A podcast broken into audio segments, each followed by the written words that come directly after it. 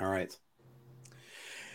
Welcome back, everybody, to another episode of Big Apple Hockey. This, although the big show is uh, again going to be tomorrow, but this one is us dissecting the second round series between the New York Rangers and the Carolina Hurricanes. You notice we got three people in the box, and everybody, you're going to be excited to see that guy up there in the top right. So, first things first, I am your host, Mark Williams, and whoop, I slipped down my nameplate. There it is again. And it is great to be joined by the host of the final buzzer, Mr. John Falkowski. Here's Johnny. And joining us today for the first time, our Hurricanes contributor, one of my longest time friends, Mr. Pete Mackin. Rangers, Hurricanes in the playoffs. Who would have thought? You know, a lot of us were kind of looking at that um, just in in general, like a few weeks ago, going, all right, the division winner, uh, who, who's it going to be? Uh, can can the Rangers usurp them? I just want to say this. Uh, so I want to paint this picture for you guys. If you can rem- if you can imagine a couple of 14 year old kids in their lunch break, sitting back, dissecting the NHL playoffs about why the Islanders were going to beat the Pittsburgh Penguins or vice versa, or the Washington Capitals. And Flash forward 20 years later. Pete, welcome to the show. It's great to do this officially with you. Thank you, and, Mark. Uh, oh, and uh, so what are you wearing? So we're rocking the old school today. And one of the great things about our ownership group is that we have not forgotten about our heritage. So with that in mind, we are rocking the old school Hartford Whalers jersey today because we can't do a Rangers Hurricanes preview without remembering our heritage. And bonus points for the person who can tell me who is on the back of my jersey, and his son is in the NHL. Phil. Jeff Sanderson. Ding ding ding ding. First guess. How did we know?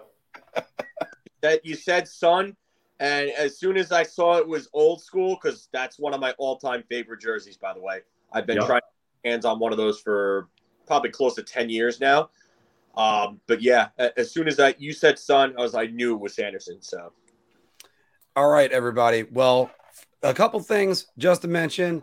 Uh, usually, after most of the post game shows, we're going to have either me or Philk doing it.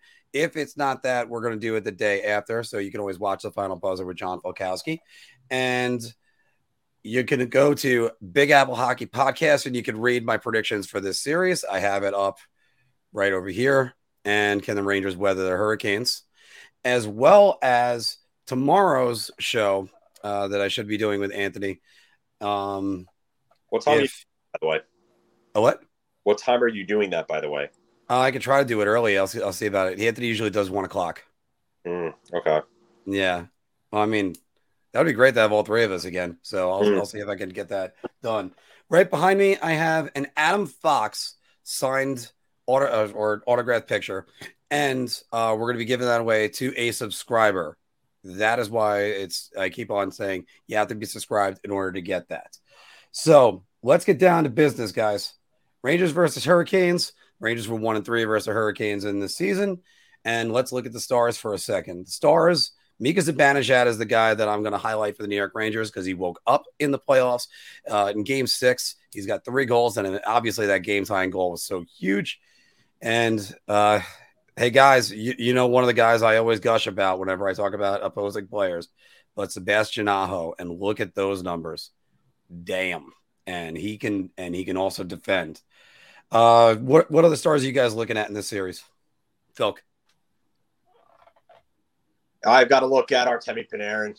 Um, I, if I can do a one, I Artemi Panarin here because he's got to show up. He's got to be there from game one and, and forward. Uh, but the other one I've got to look at because I, I just I'm baffled about how he had this many points in the series. But Adam Fox had 10 points in seven games. Like how? Because everybody was looking at him for having a much maligned series defensively, and he's got 10 points. So um, I have to look at the two of those guys. All right, Pete. What about you? Yeah, Mark, and you had already mentioned that the contribution that we've seen from Sebastian Aho has just been tremendous. 37 goals this season, solid two way player.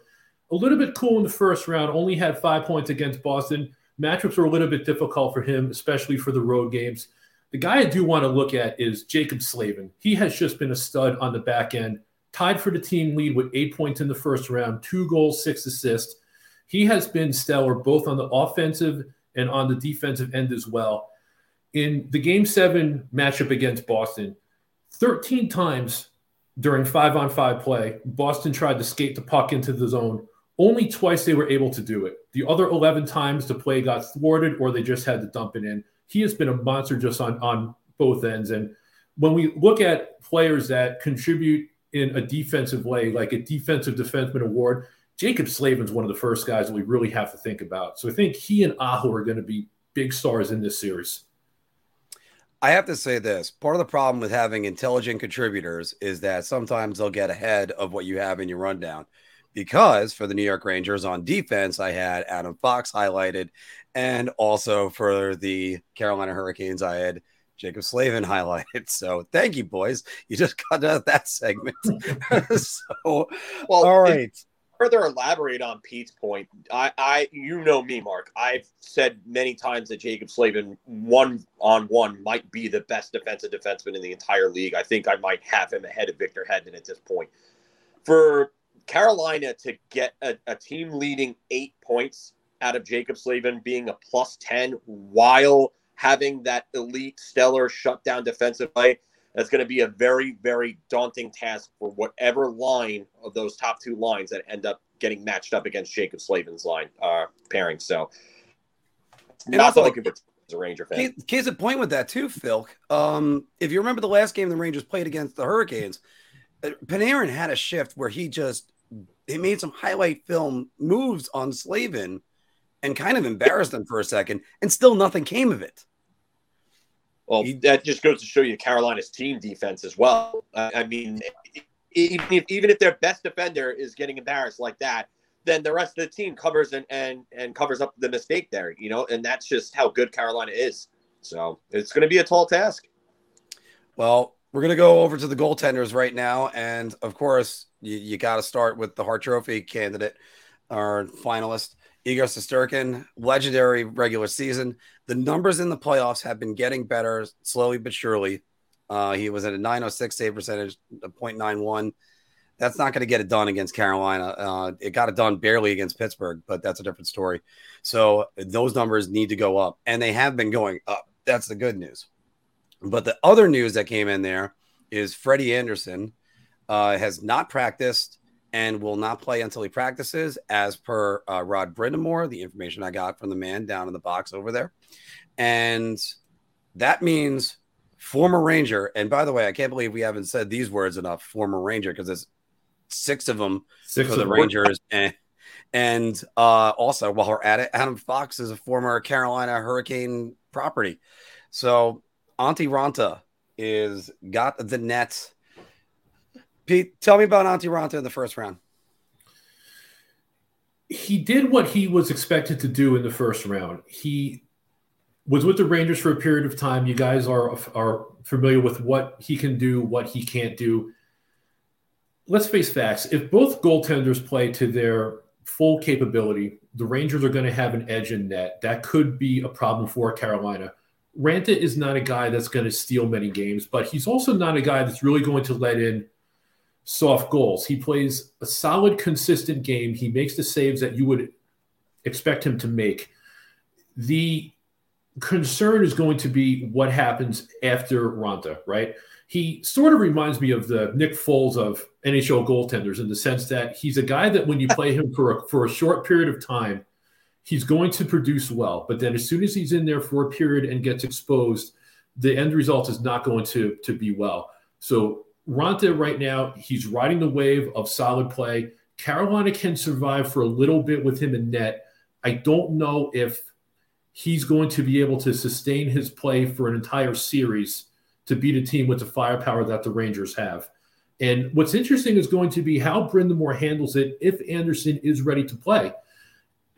Brind'Amour has mentioned that Andersen will not play until he practices. And Brind'Amour has been elusive about when that practice is, is going to be. Andersen did skate yesterday, but he didn't practice. I'd be surprised just reading behind the tea leaves if Andersen does play in this series. And having Raanta for an entire series against the Rangers scares me. Well, uh, and by the way, in researching Freddie Andersen over the last month, I, I, was shocked when I found out he's married to Hillary Knight. So it's, one Wait. of those things where I'm like, if I if I was married to Hillary Knight, I wouldn't want to leave the house either. Wait, Antti Raanta is married to Hillary Knight? Oh, no, no, sorry, Freddie Andersen. No, Freddie, Freddie. Andersen. Oh, yeah, yeah, no, not Antti Raanta. Phil, uh, really quick, your thoughts on Igor Shesterkin? Um, I'm gonna bring this comment back up again from Steven because this is just please do. It, it, it, was just really what I was thinking about. Um, they survived around with Igor's worst performance for an extended period of time in his entire NHL career so far. Yep. Um, the one thing, because I, I, again, I, I ultimately think Carolina wins the series because I just think this team is not there yet. Spoiler. But, um, I do think that they're going to give Carolina much more of a fight than a lot of people think. And I think that Igor Shesterkin is going to play better in this series than he did the last. And if the defense continues to play the way that they did in the last couple of games and really lock it down when they need to, I, I think they have a much better chance against Carolina than a lot of people are, are giving right now. So well, also as um as as we're kind of alluding to before with my panelists, uh, we got we got a lot of knowledgeable fans. Thank you very much, guys. You're getting a little bit ahead of me too, so don't worry because all that's going to be coming back. By the way, everybody, if you haven't done it yet, don't forget to uh, uh, share and subscribe. Smash that like and then like subscribe. All right. So getting back to this, uh, we're gonna go to the under the radar players. Now, I don't. I'm not gonna have yours in a second, Phil. But first, Pete, who do you got for your under the radar player that we're not talking about? I suspect that we're going to talk about him rather soon, and he had a monster game seven for Carolina, and that's Max Domi. Max Domi is a player that we acquired at the trade deadline.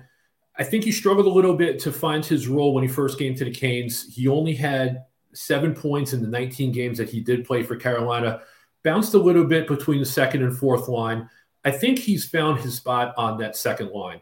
And as long as he can have that space there, he knows that he isn't going to get moved. This is a player that can just focus on bringing offense. And one of the strengths of Carolina's team is that they don't have to rely on those top end players. There will be guys on the second, third, and the fourth lines who contribute. It seems to be different players all the time. Max Domi was that guy that came through in game seven. I think he's found some legs. I think his comfort level is getting where it needs to be. And I would expect him to continue the momentum that he built at the end of the Boston series. And we're going to see a different Max Domi coming up.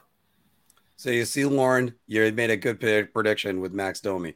Phil, who's your under the radar hurricane? My under the radar hurricane, um, I, I think that he's really kind of surrounded by a great group to help him grow. And he's he's going to show some results, I think, in this series. And I'm not looking forward to it. Is probably Seth Jarvis. Um, I almost named him, but keep going. Yeah, uh, Seth. The Seth Jarvis is a part of a real good forward group, and this is how you have to bring young forwards along. You have to bring them along with a good supporting cast, good veteran group, skilled group and just kind of allowed them to play their game. Carolina has really allowed Seth Jarvis to to go out and just develop on his own and just find his way. And he, you could see the growth in his game, and I, I really think that that's someone that we're probably going to be talking about more than we'd like to as Ranger fans. So. And we don't, I don't want to be talking too much about him. By the way, I haven't done this all show. I'm just going to do this for fun right now because um, our friend Stephen, uh, Statboy Stephen over at Rangers Review just mentioned him a minute ago. I am going to call him Justin just for the sake of doing it, okay. but it's uh, it's it's Justin Necas. No, it's Marty Necas. Marty Necas is my is my sleeper player, the the under the radar guy. He's got no points, uh, sorry, no goals yet in the playoffs, but he's got three assists. He's a guy that I'd be afraid of just going off, and he very much can and especially with the, that unit. Oh, that, that unit that he plays on. So, where's it going? Yeah, exactly. yeah. Pete, by the way, used to have a Go Whale license plate. Yeah, um, I, I, love that. I was that guy. Yeah. Uh, I'm, I'm, not even gonna lie. What do you mean was? All right. Going over to the Rangers and their under the radar player. Phil, I got to start with you. It's funny because I, I, mentioned the growth of the young kids, not only over um, the, the, last you know few parts of uh, the last few months of the season, but um, you know Alexi Lafreniere really kind of taking a step. I think he was from start to finish their best player in the playoffs so far, uh, forward wise. But um, a guy that's not getting enough love, and I think he's going to. Uh, I think he's going to have a good series, and if we're going to need him to, is going to be Kaapo Kakko. I, I think that's a guy that really has to come out and just kind of make a name for himself in this next series because depth is going to win this series. And if the Rangers bottom six, and especially that kid line, can continue to play that they play uh, the way they played against Pittsburgh, against Carolina, it goes a hell of a long way for them to be able to be competitive and kind of take the series to six, seven games, maybe even possibly win it. So, Kaapo Kakko, looking forward to seeing you uh, kind of evolve here. And you actually stole mine, so I'm gonna have to come up with another one while Pete's talking. But and actually, I do have another one, so don't worry about that.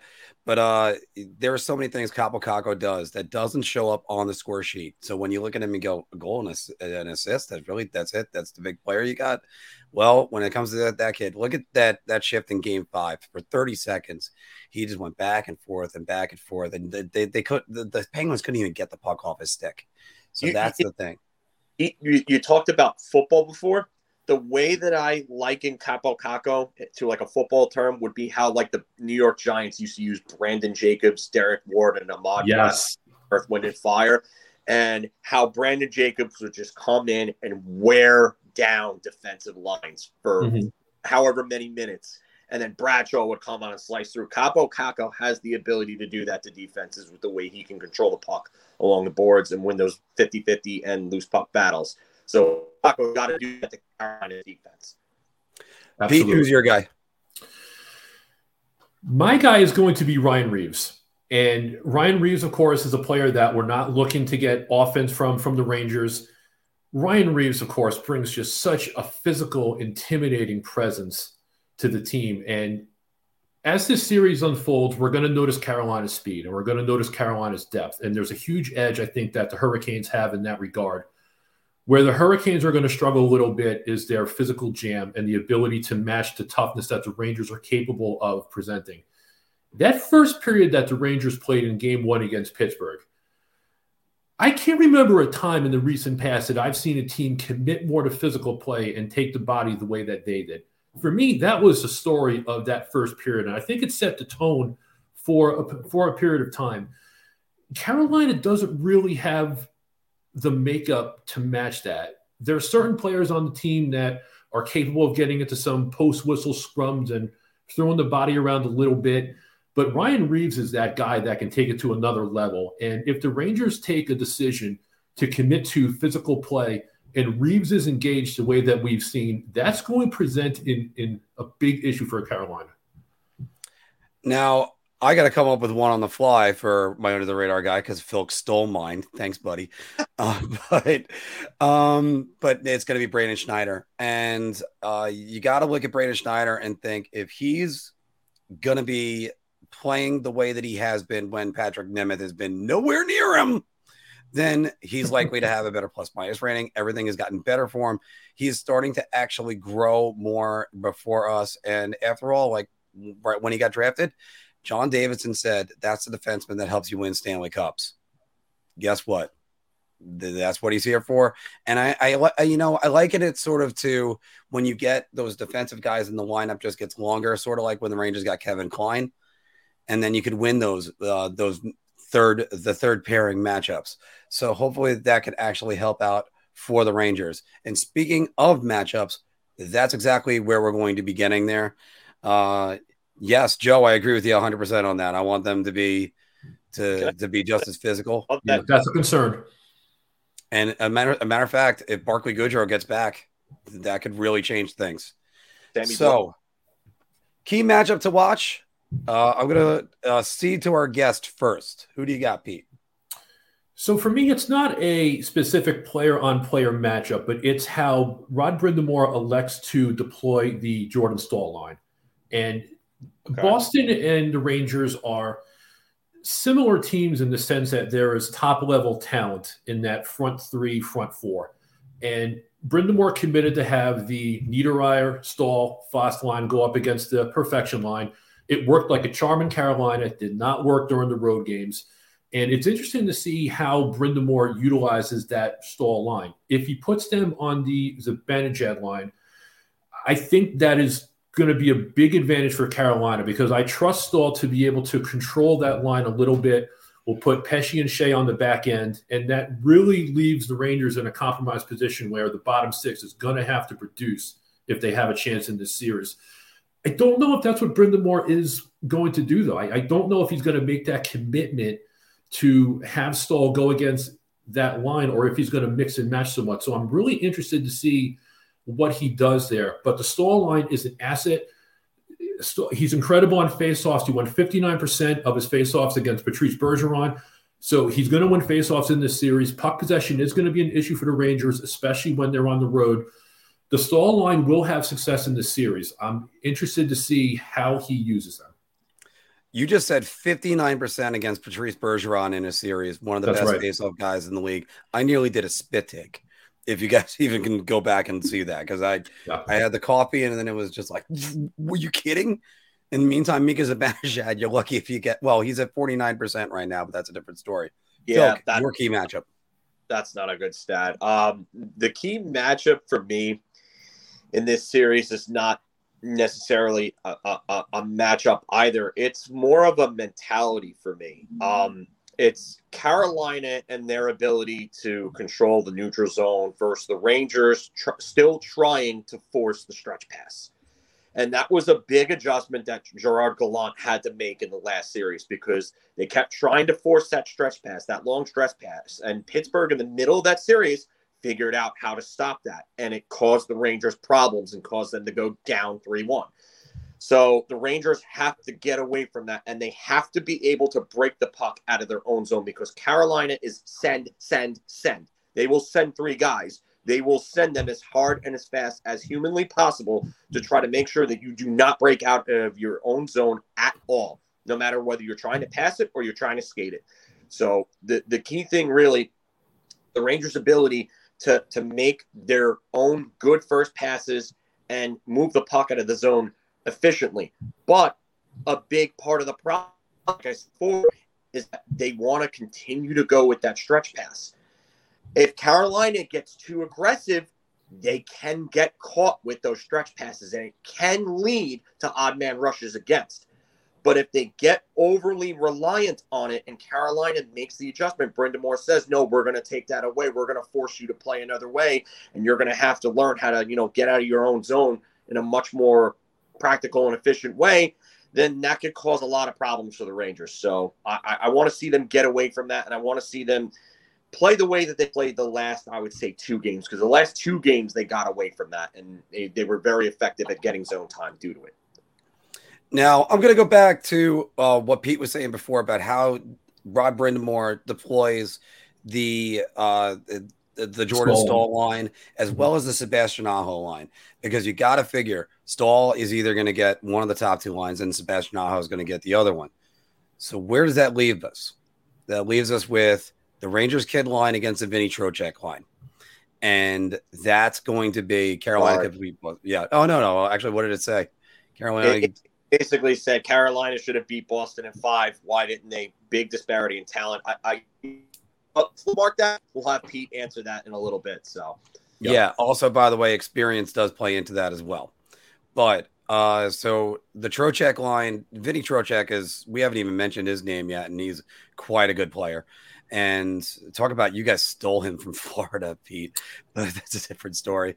Yeah. Uh, you look at the guys on that line uh, right now what I said before, Marty Necas is kind of sleeping, and uh, uh Teuvo Teravainen is yeah just I think he's got seven points already in the playoffs, but mm-hmm. the, mm-hmm. watch out that that that line if if the Rangers at least don't break even or uh, let's say down one or two goals with that line, then it could be a long, it could be a very short series if yeah. that goes the other way. Yeah. So, and all credit to Filipino because Filipino has played better. Like Lafreniere's played better. Uh, I, I, don't know. Do we have Phil? Phil, by the way, is there officially a line named for that, or is it just the kids line? We're just calling them the kid line. I, I know a bunch of people have been trying to call them the lottery line, but the last I Filipino was a 21st overall pick, and the Rangers made the playoffs in 2017. So that's not a lottery pick.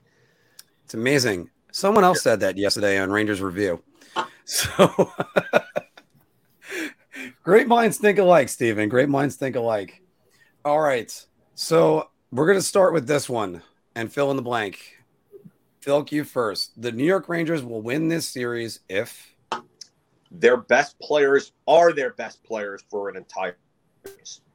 Uh, the big problem with Pittsburgh, and they could have won that series a lot earlier and not had to go seven games, was if guys like Mika Zibanejad, Chris Kreider, Artemi Panarin, Adam Fox were all their best players from the minute, the opening minute of game one, and they just weren't. Adam Fox's defense was um, shaky again, like it has been, I would say, since the turn of the new year. Um, I've been talking about that for a while. Ryan Lindgren, hopefully, if he's healthy, um, I know he's playing banged up, but if he plays and he doesn't get too much more banged up, that's big because you saw how bad they were without him. When he came back, it was a big difference. Um, if Sammy Blais can come back this series, um, he should be close to coming back because the ACL uh, timelines are about six months. It's about six months right now, so we might see him soon. Can Barclay Goodrow come back by the end of this series? We don't know. I don't know how good he on where he's playing on.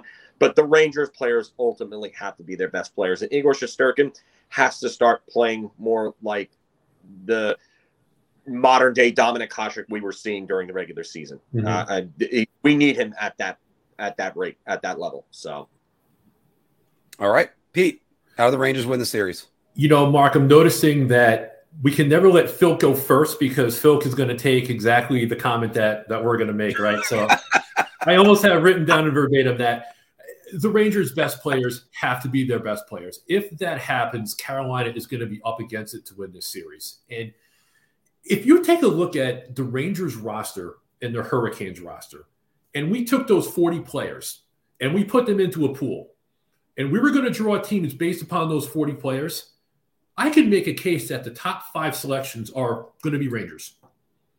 So, with that being said, when we do a postmortem on the series, and we say, you know what, those five players, and I'm talking about the three forwards, and I'm talking about Igor and, and Adam Fox, if those guys end up being the best players in this series, we're likely talking about the Rangers going to the conference finals.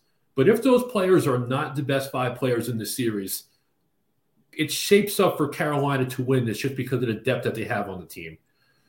So if those five, if they are the best players in this series, they're going to be real difficult to beat. Well, Pete, you know what the advantages about being a theater kid is learning how to think on the fly and improv.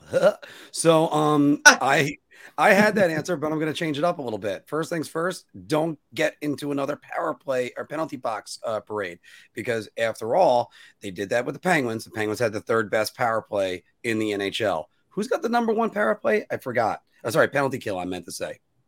Oh yeah, that would be that would be the Carolina Hurricanes, and so if Carolina wants to get aggressive with the Rangers and they know they can kill off the penalty, they'll just do that. Now, the Bruins did make them pay, and that's where they that's why the series went seven. The other thing, the other thing I'm thinking about is you got to exploit the Brady Skjei uh, matchup.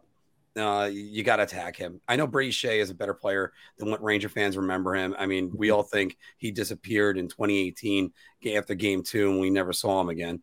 But on the other hand, uh, it's it, he does give the puck away. And by the way, that's another thing about this about this series. Rangers got to stop giving the pucks away.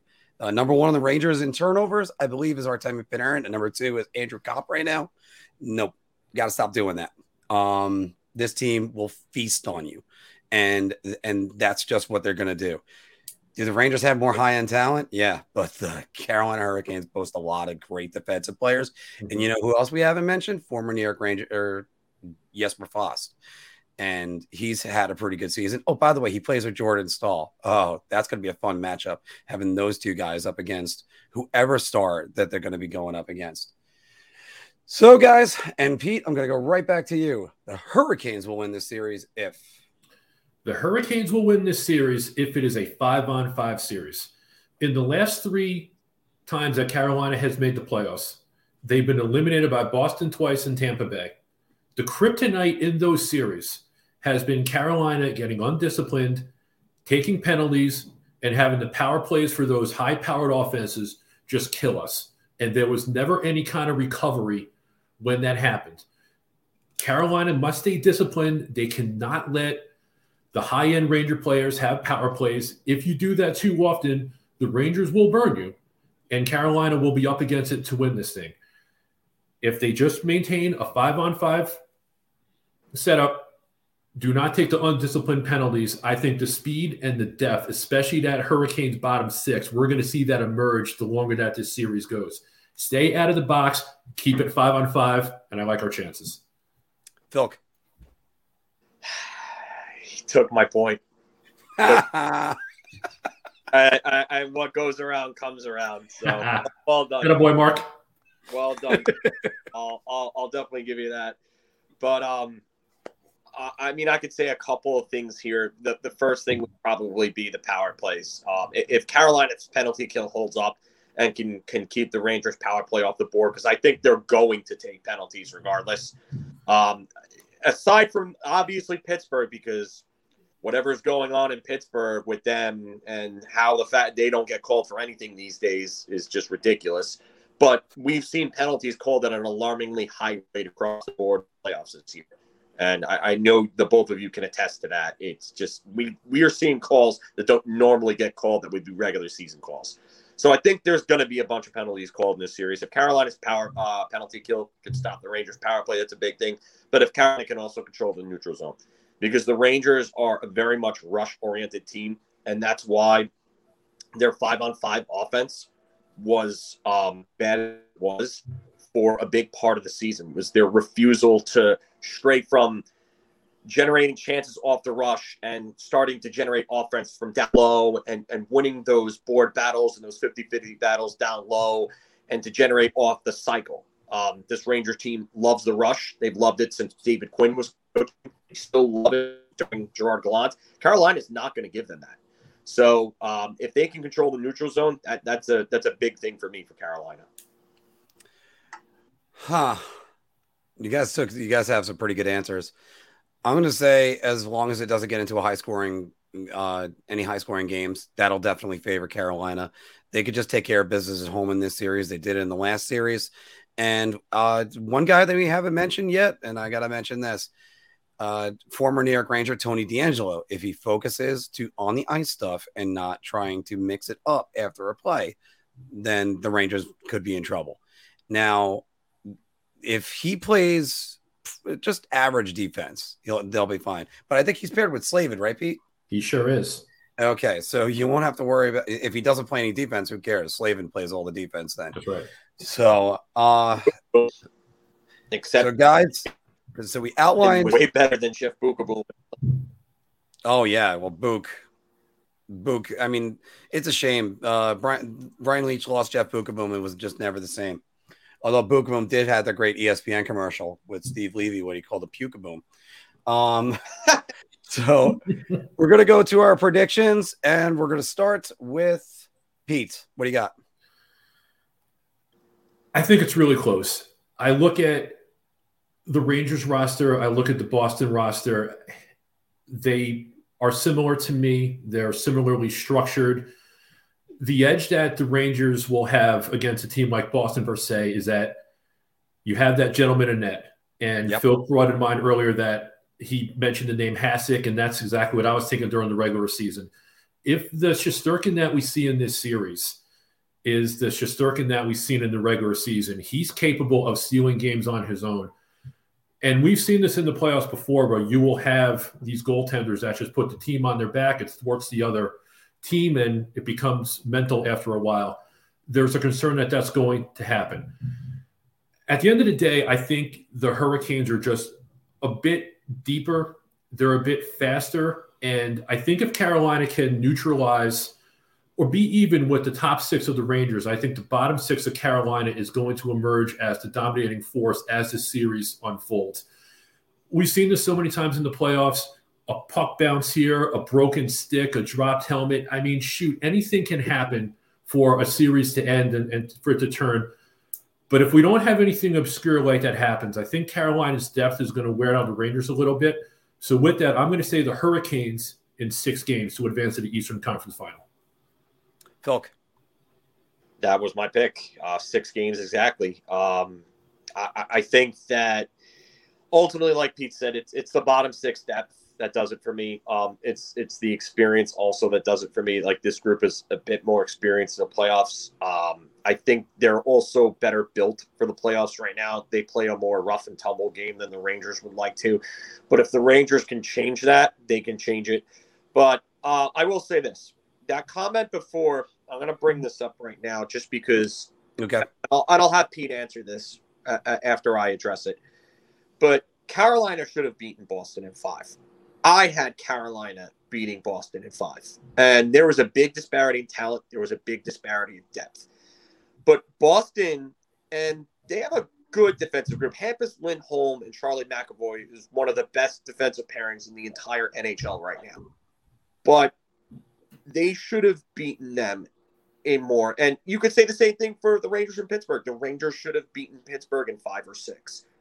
But I think the Rangers can only go up from where they played the last series. I think they can only get better.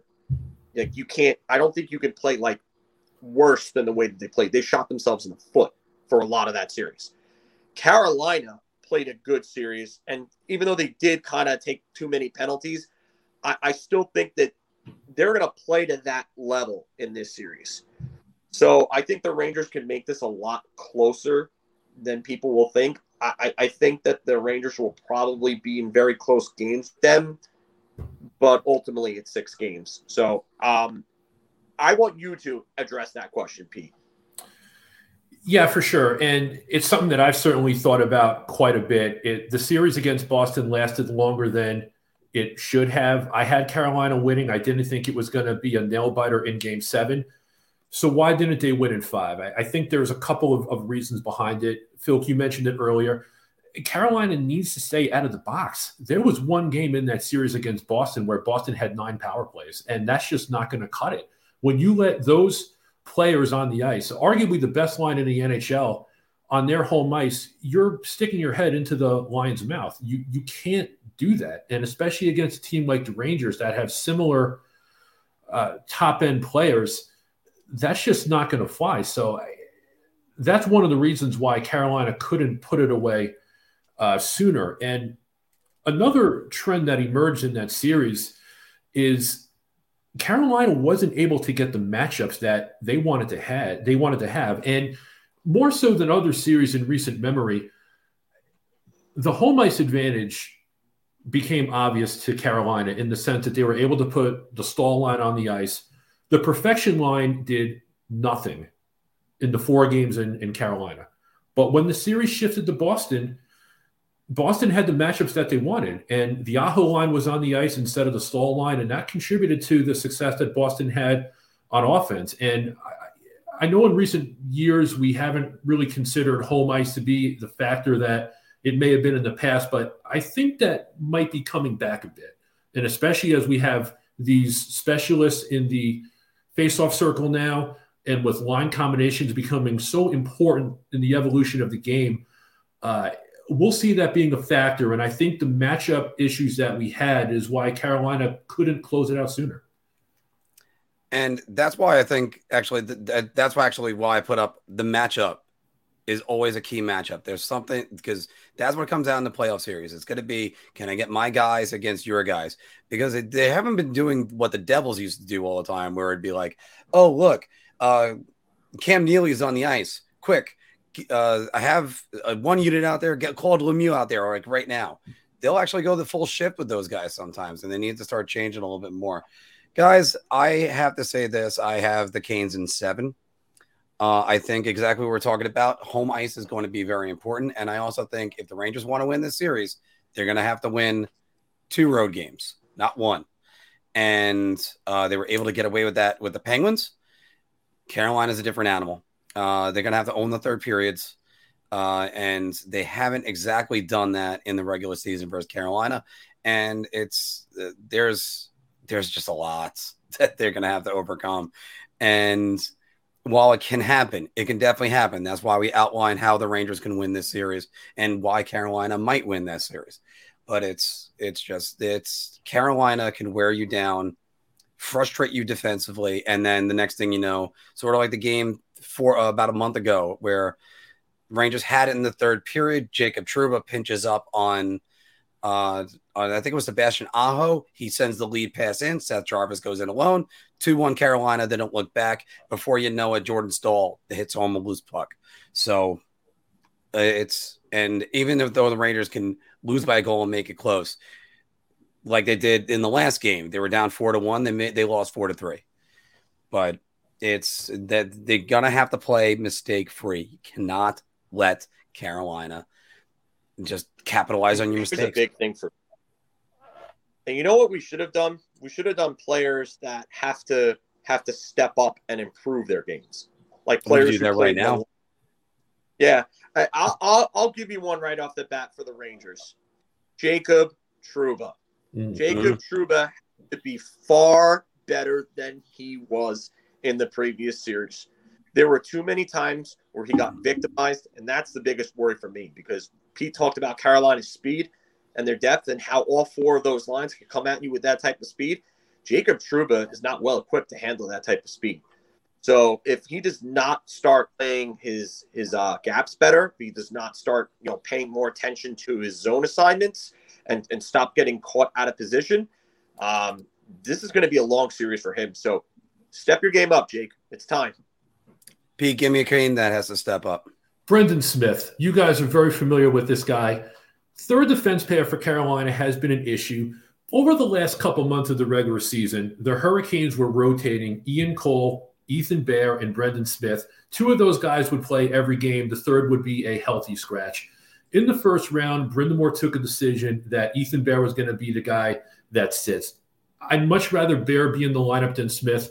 I like Smith's effort. He means well. There's too many ill-fated decisions as far as pinching in. I, I can't count how many times in the Boston series that Boston was able to extend the rally because Smith would take a dubious decision about whether about what to do with with uh, the puck, and that's not going to work against Carolina. If the Rangers are able to crowd the net and get some kind of presence there, and Smith is on the ice, I just don't trust that he's going to make the decisions needed that we need him to make. So I, am just so concerned about that third pair. Uh, I'd love to see Ethan Bear in the lineup rather than Smith, but I don't think that's going to happen. Anytime the third defensive pair comes on the ice, that's the time in which you're going to hold your breath for a minute and hope that nothing bad happens. All right, so we got a couple good ones because uh, part of me wants to say Brett Pesce and and uh, Brady Skjei is going to have to step up for the Canes. For the Canes, I'm going to say Jordan Martinook in that line has got to step up. Um, I mean, we know Domi had a massive game seven, but he, that was the only two goals he scored in the entire series. Uh, Derek Stepan, he's always uh, just a great player. I, I love Derek Stepan. Um, but that that I think that their fourth line has to beat the Rangers' fourth line for yeah. starters, and especially if the Rangers get back Sammy and um and, and Tyler Motte's going to be running all over everybody and I can't wait to see what he's going to do in this. I, I, love having him back for the series. I do. Uh, I I'd actually say you actually really can't lose Tyler Motte over Andrew Copp, but that's just me. So, guys. So, what do you think about our predictions? Uh, you've been listening to us for about half an hour, actually 40 minutes. So now we're going to start listening to you guys. We'll start getting to the comments. Uh, and I haven't even gotten to any of these. Uh, you know, Mark, I want to circle back onto something you mentioned earlier. We just had a discussion about the Hurricanes' fourth line and the production that we might or might not get from them. Yeah. I'm interested to see how the lines are going to shake out tomorrow. Uh, Max Domi has been a guy that has rotated between the second and the fourth line. In game seven against Boston, he was paired with Trocheck and Teravainen on the second line. We saw how we saw how uh, how potent they were. So with that fourth line, we don't necessarily know who's going to be on it. Uh, Marty Necas should probably be on the line. We will have uh, Kotkaniemi centering that line. And as far as Jordan Martinook goes, he's been injured. He didn't play the last four games of the series. He did practice with the team yesterday. I'm optimistic he's going to be in the lineup. So if we see Domi on the second line and we have that that fourth line with Kotkaniemi, Necas, Martinook, I think that's the best lineup that we can put out there. Wonder how many times Sam Rosen would call him Joe Pesci as well, by the way. um, we know some point. Well, Justin Pesci also. Uh, wait, I, I, I, think I could almost get a quick description of Patrik Nemeth's game. No, all right, I can't fart it out. So it's just. Yeah, um, if he if he doesn't play and this team actually keeps Braun and Schneider together, or Zach Jones somehow steps into the lineup, um, they're they're going to be so much better off without having Patrik Nemeth in the lineup. Because I talked about Jacob Trouba being bad. Patrik Nemeth is a special level of bad that shouldn't be on NHL ice. Like I feel like I'm literally watching a, a, dumpster on fire rolling around on ice every time Patrik Nemeth is on there. So he can't play. Uh, actually, you know something? Uh, there's something we we didn't do to start this, and we've done this for a lot of our um uh preview shows.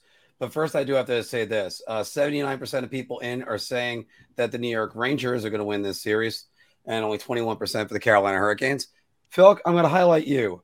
I want you to give me your best W, uh, just wrestling smack Oh my god! Oh, and I and I want you to give it, give it, just just go ahead and give it. Tell me what the New York Rangers are going to do in this series to Carolina. God. Carolina. you have ventured into the valley of the dead. And now you take on the New York Rangers. And the Undertaker says that at the end of this series, you will rest in peace.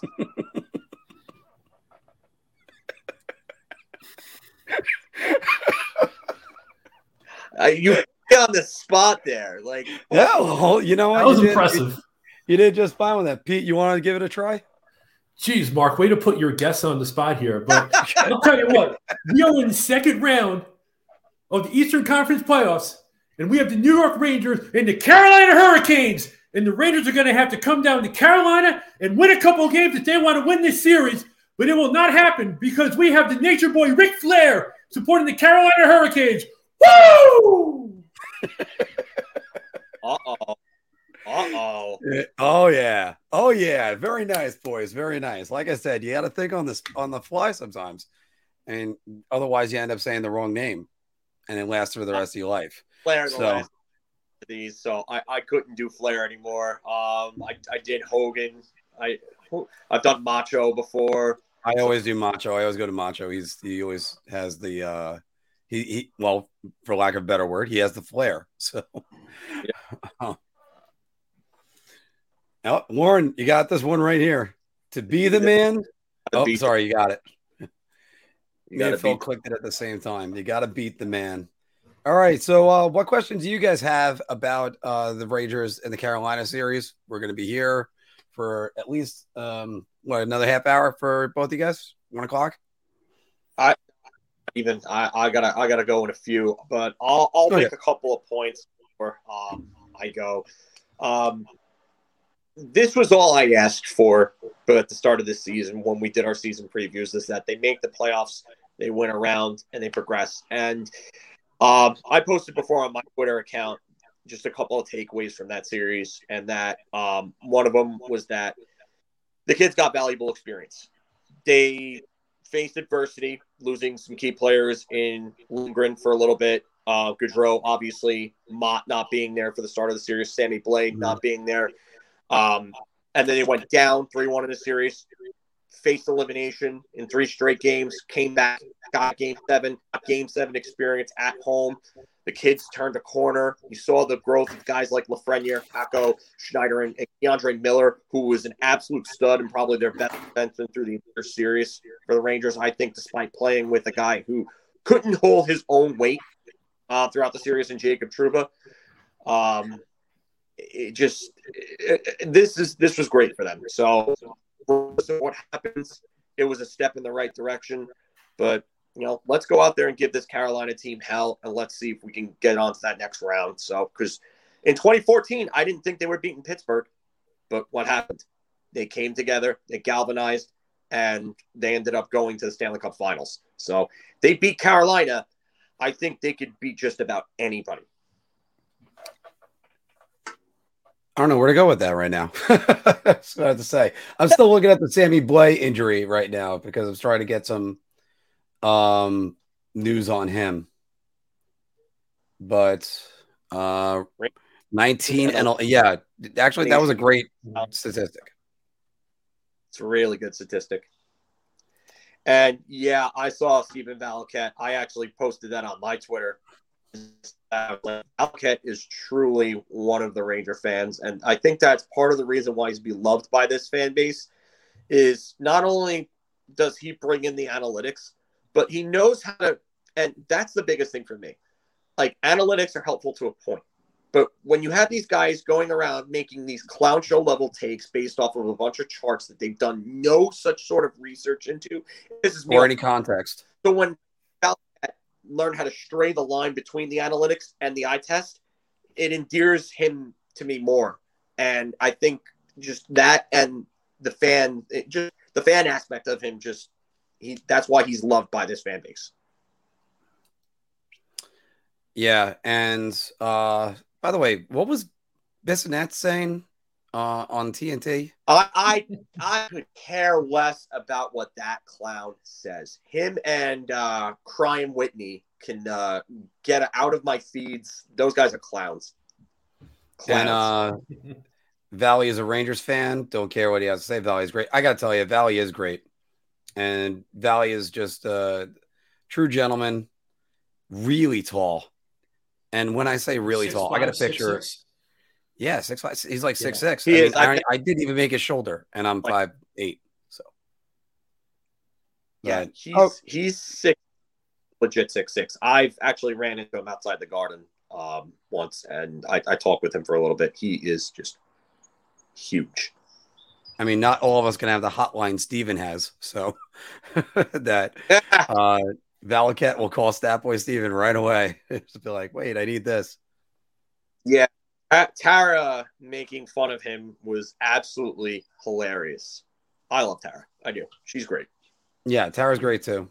Uh, I mentioned it on. Um, I made a comment on Rangers review yesterday. It's great that we have this great YouTube community. I always heard about it, but it is it is true.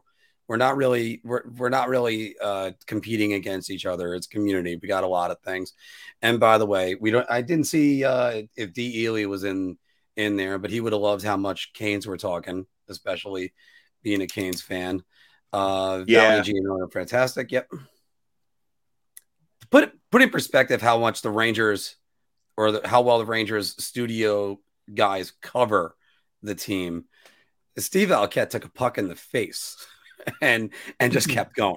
Uh, oh, did I say Steve Valiquette? No, it's John Giannone. I mean, yeah, John Giannone. It was Marc Staal hit him in the face with a puck.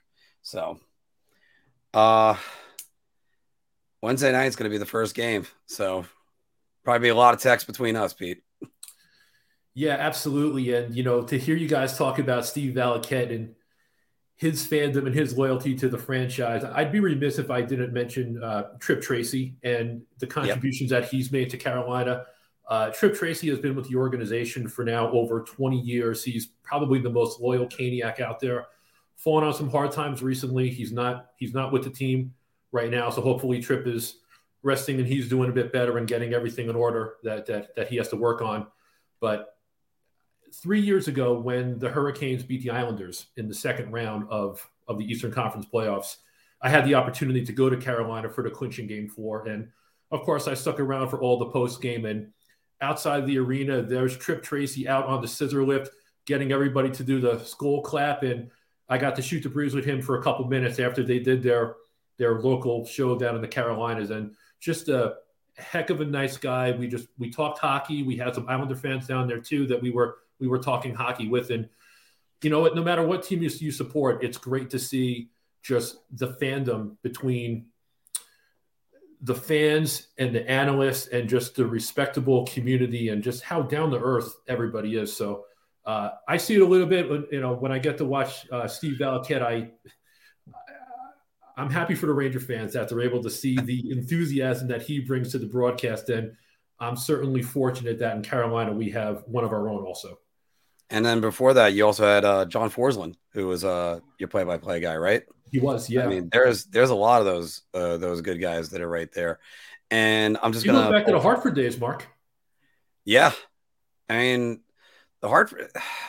I whenever, by the way, whenever I think about the Hartford Whalers, I always think about uh, the story when Brendan Shanahan was traded for Chris Pronger, and Chris Pronger showed up overweight, and Brendan Sh- and he, Keenan's just staring at him, saying, "You don't know, you know who I, I traded for you." But um, the uh, but yeah, we need to get some. There will be I there will be a Justin Huberdeau uh, shirt eventually one of these days, and people are going to understand what that joke is. Um, but one thing, but one thing is, I, I'm surprised and delighted how successful Carolina has been in their history down on Tobacco Road, and they they've really built this franchise. They it's been it's almost like the uh the line from Field of Dreams. They it was erased like a blackboard, rebuilt and erased again, and uh, they they went on some hard times. You, they went with Rod Brind'Amour eventually. By the way, they couldn't hire Paul Maurice again. It's it's you went Paul Maurice, Peter Laviolette, Paul Maurice. So. uh, yeah, and Mark, and if you think about where the Hurricanes organization is now, it's probably one of the more healthier franchises in the NHL. It's a wonderful yep. home ice advantage. It's a great place to play. It wasn't always like that. And at the end of the 96 97 season, when the Whalers moved to Carolina, there were many Whaler fans that were not supportive of that move. Obviously, I was one of them, of course, but you had about half half of the fan base said that you know what we're never going to support this franchise again, and we hope they crash and burn. And then you have the other half of the fan base that said, you know what, we're hockey fans. We love the players. We're going to support these guys. And I'm one of those guys that I love hockey. I need a team to support, and I'm going to support these guys. And there's been a lot of lean years in Carolina. You know, before this four year playoff run, it was 10 consecutive years of not making the playoffs. So this is appreciated now that this team is good, the franchise is healthy, and you just want it to stay that way. But then you also got one of your wishes uh, when eventually, because it took a, it took, let's see, 2006. They were there. I think it was their seventh season, if you include the lockout and take away that one. Yeah, but, 97, 98 was the first year down there. Yeah, so 98. So yeah, it took it was their seventh season there where they won the Stanley Cup. And the connective tissue, the only the last remaining, uh, I believe Hartford Whaler. Well, first off, the last remaining Hartford Whaler that was in the NHL is uh, J.S. Giguere. But uh, you got Glen Wesley, and Philk is back now. And Glen Wesley winning a Stanley Cup, which was always a good thing. So you got that connective tissue of the guy who was so long in Hartford and such a great player for for them. And then they they win a cup for him in 2006, erasing that memory of – him hitting the crossbar in 1990 with the Boston Bruins. So, yeah, but yeah, yeah. No, I I just wanted to. uh I'm gonna I'm not gonna get out here, so I just wanted to uh, say goodbye to everybody, and uh, it was good to be on with the both of you doing this. This was actually really fun. So, I'm so glad you, to- I'm so glad last minute that you came on, and uh, that you stole a lot I, of my predictions and players that I wrote down. I'm glad for the invite. You know, Mark, you mentioned us going back to high school, right? So for 25 years, we've been talking hockey, and we've never talked about a Rangers slash Whalers slash Hurricanes playoff series. And for it to finally yeah. be here, I'm glad that we have this platform, and I'm glad that we have our great community, and everybody can celebrate what's probably going to be a really awesome series. Well, Josh and Yeah, Will Josh- would be very happy when they see these highlights. Uh, but Definitely, um, uh, Pete, get him more often, man. Definitely like Yeah, appreciate you it. well, yeah, well, that's why he was one of the first guys that I brought in. So, uh, and we are trying to establish more of a network of bloggers and a lot of things just to to get this all going. So, uh, I have to it's- hop on because I've seen him say it before, but it, it it'll never not be funny. it is so. Harsh. It is actually so funny. It is Oh my god! very, very true. And, so, uh, Phil, I know you have to cut out soon. So, what do you do if you're Toronto? Oh my god! What do you do? Um, what do I, what do I do? Um, I I try to go and see what the market is for Josh Gibson. Yeah, for John Gibson. Sorry, wow, I said John. John Gibson. And um, At least it wasn't the Justin. mark there. yeah, We got too much stuff up here. Yeah, but um, I, I go test the market on John Gibson, and I, I see what it costs. Um, I I have a feeling that William Nylander is going to be the sacrificial lamb. Yep. Um, Kyle Dubas should probably be the one gone, but um, I, I realistically think it's going to be Nylander, and that image of him slowing up and not going into a corner to avoid getting hit is probably going to be the one that's going to be ingrained in their front office's mind. Why it's going to happen that way, I think. Um, I, I would I would go after Gibson. They need a goaltender. Um, you, you can't win with Jack Campbell. You can't win with the other guys that they've had over the years. So go get Gibson. See if Anaheim is willing to give him up and what the price is going to be because goaltending markets are so volatile. You never know if it's going to be here or if it's going to cost. Uh, that's what I would do. Can uh can they actually afford to keep Giordano? Can they talk him into a pay cut? Uh, yeah, I think they could. Uh, it's just a matter of um, what uh, what he wants, and if he's with the state. Um, I could see him going back to Calgary. There was talk of it at the deadline that he was willing to go back there, but um, I, I don't. Uh, I don't think that uh, he. Uh, I, I, I don't I don't think that he would cost all that much because the the, the drop off in his play numbers isn't going to justify a six seven million dollar deal like he would have been if he kept putting up closer to Norris caliber numbers from years ago. But um, I still think he could probably get like three four million. By the way, how about that? Brooks Orpik assisted on uh William Nylander's last goal, a first goal, and Michael Nylander's last goal. Former Whaler. There you go. Former Whaler. So, but Uh, on that note, I am out. Pete, great meeting you. Definitely want to have you on more.